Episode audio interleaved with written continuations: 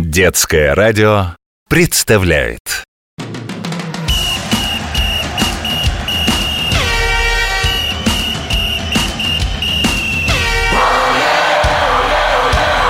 Спортивная программа.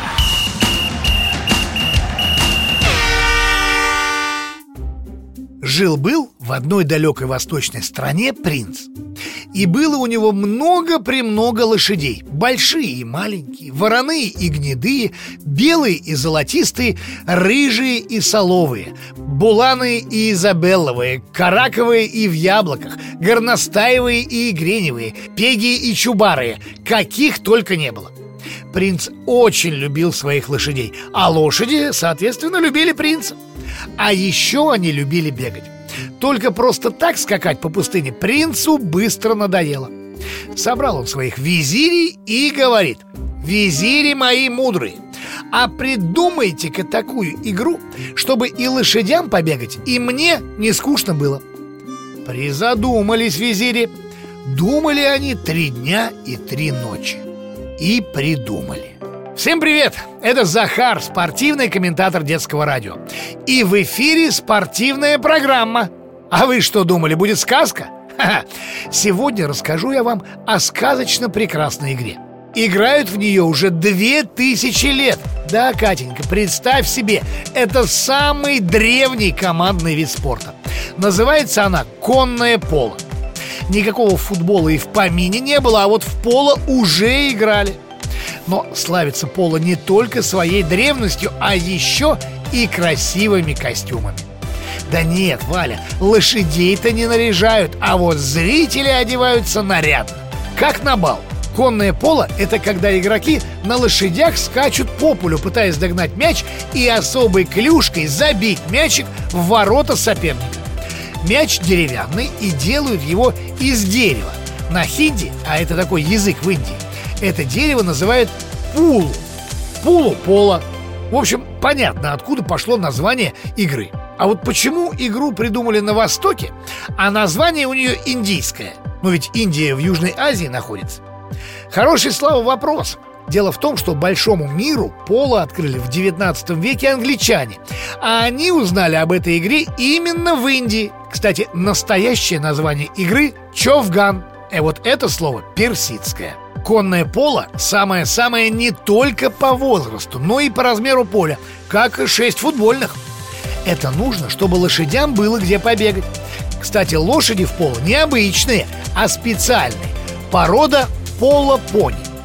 Сидят взрослые дяденьки и тетеньки на маленьких лошадках, ну, как те, на которых в парках малышей катают, а ноги у них по земле волочатся. Нет, поло-пони только так называются. А на самом деле эти лошади не намного меньше обычных.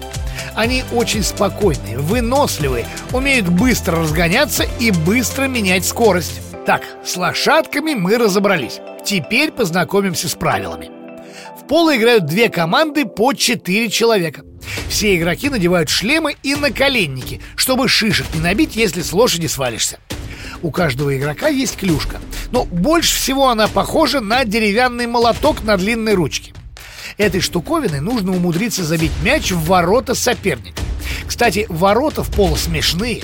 Это два вкопанных в землю столба. Вратаря нет, а вот сетка есть, чтобы за мячиком не бегать. Матч в поло обычно состоит из шести периодов по 7 минут. На весь матч дается меньше часа. Что? Почему так мало?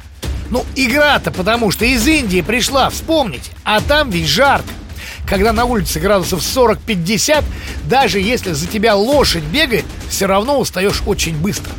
Ведь нужно одной рукой удержаться в седле, а второй с клюшкой точно ударить по мячу. Ну и не забыть, конечно же, лошадью управлять.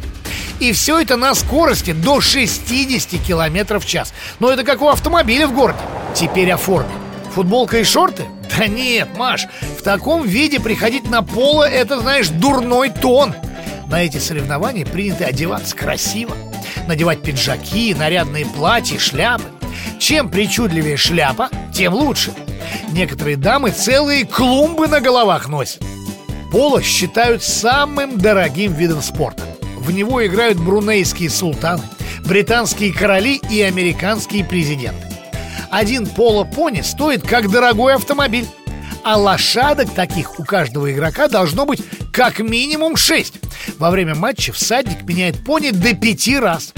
Так что во дворе в поло не поиграешь. Хотя, если сначала друг Коля будет лошадкой, потом ты, то, знаешь, вполне можно погонять мяч. Во всяком случае, это спорт, требующий ловкости, силы и реакции. А вот как это все в себе развить? Нет, Ваня, если кликать мышкой в компьютерной игре, толку не будет. Надо заниматься. Где? Ну, например, в любом из множества физкультурно-оздоровительных комплексов, что строит по стране компания «Газпром». С вами был Захар, спортивный комментатор детского радио. Всем оле-оле!